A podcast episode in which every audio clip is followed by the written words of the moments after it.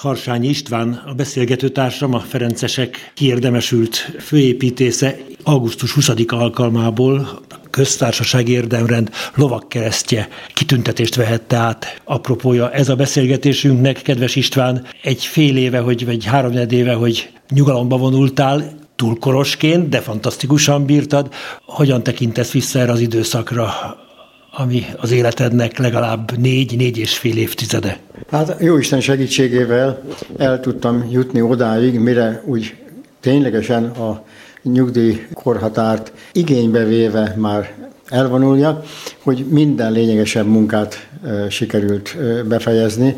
Legutolsó a Váci Kolostornak a munkaerőpiaci gazdálkodás segítő központ kialakítása volt a feladatom, de a 40 év, sőt 44 év alatt, amit a Ferences rendnél szolgáltam, ebből egy része természetesen még az átkos világba esett át. Azt én örömmel tettem, és most, hogy amikor felhívtak a miniszterelnökségtel, hogy elfogadok-e egy kitüntetést, szívem szerint azt mondtam volna, hogy nem.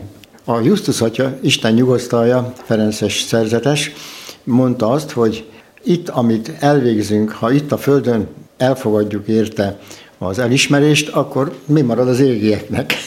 Így voltam én is, ez futott át rajtam az agyamon, de végül is úgy gondoltam, hogy én ezeket a munkákat nem egyedül csináltam, hanem többek segítségével, tehát, hogy tudjanak még részesülni ők is ebből az elismerésből, hát ezt akkor nekem kutyakötelességem elfogadni.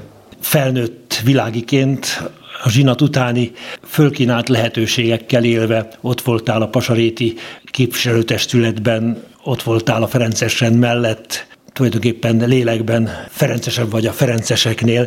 Hogy tekintesz vissza emberileg erre az időszakra? Mi az, amit kaptál a rendtől? Az, hogy mit adtál a rendnek, azt többek között ez a díj ismerte el. Nekem nagyon jól esett úgymond szolgálni. És az egy külön szerencse volt, hogy a Pasaréti templom közelében, a Pasaréti Kolostor közelében éltem, laktam, így könnyen adódott az, hogy igénybe vegyenek ezeknek a munkáknak a irányításában, szervezésében. Nekem ez könnyű volt, mert kéznél volt. Az egy más kérdés, hogy bizony sokszor meg kellett küzdeni, főleg még az úgynevezett átkos, tehát a, a rendszerváltás előtti időszakban is különféle hatóságokkal.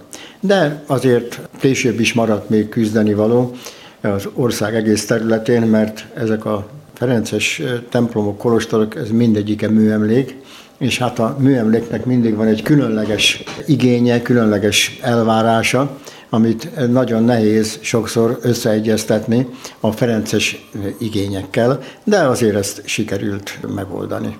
Nagyon közelről ismered a Ferences rendet, a Ferences rend tagjait, és hát egy-egy ilyen munka során természetes, hogy nézeteltérések, értetlenség, esetleg komoly viták hozzájárulnak a mindennapokhoz.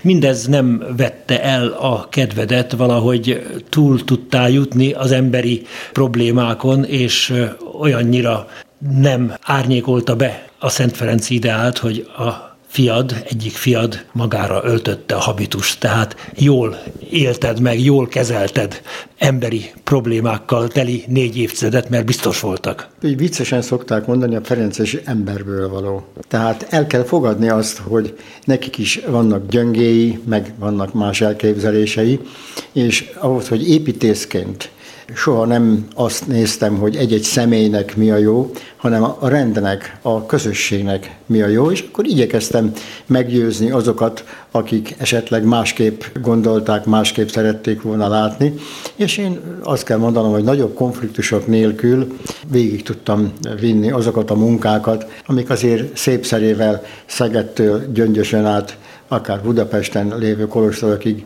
bizony sok leckét adtak nekem, ami nekem sok örömet is okozott. Nagyon aktív embernek ismerlek, nehezen tudlak elképzelni, úgymond nyugdíjasnak, hogyan osztod be az idődet, milyen feladatokat, milyen célokat tűztél ki magad elé ebben az új élethelyzetben, ami nyilván sokakat esetleg megvisel, de rajtad nem látszik, hogy különösebben nehéz lenne számodra nyugdíjasnak lenni. Hát az aktív időszakomban a regényeket, történelmi könyveket mind úgy eltettem arra az időszakra, hogy akkor, amikor majd jobban ráérek, akkor fogok foglalkozni vele. Ezek úgy most előkerülnek, és elég szép számmal gyűjtöttem össze a könyvtárban. Elsődlegesen az egyházi építészettel, Ferences építészettel kapcsolatos anyagokat, amit most nagy haszonnal tudok forgatni és olvasni. Szent Ferenc is ha nem is építész volt, de köműveskedett. Igen, hát ő azért az egy jelképes templom, hát megerősítés volt, amikor megtámasztja a falakat, mert abban azért benne van az, hogy a, az egyház struktúráját erősítette, a ferenceseknek a szervezeti rendszerét erősítette, de tisztelem és becsülöm benne azt, hogy nyilván az ő korában is megtett mindent annak érdekében, hogy az épített örökség azért épségben maradjon és használható állapotban legyen. Nagyon szépen köszönöm, és jó egészséget, és további derűs, hosszú, sok évet kívánok neked. Köszönöm. Köszönöm szépen.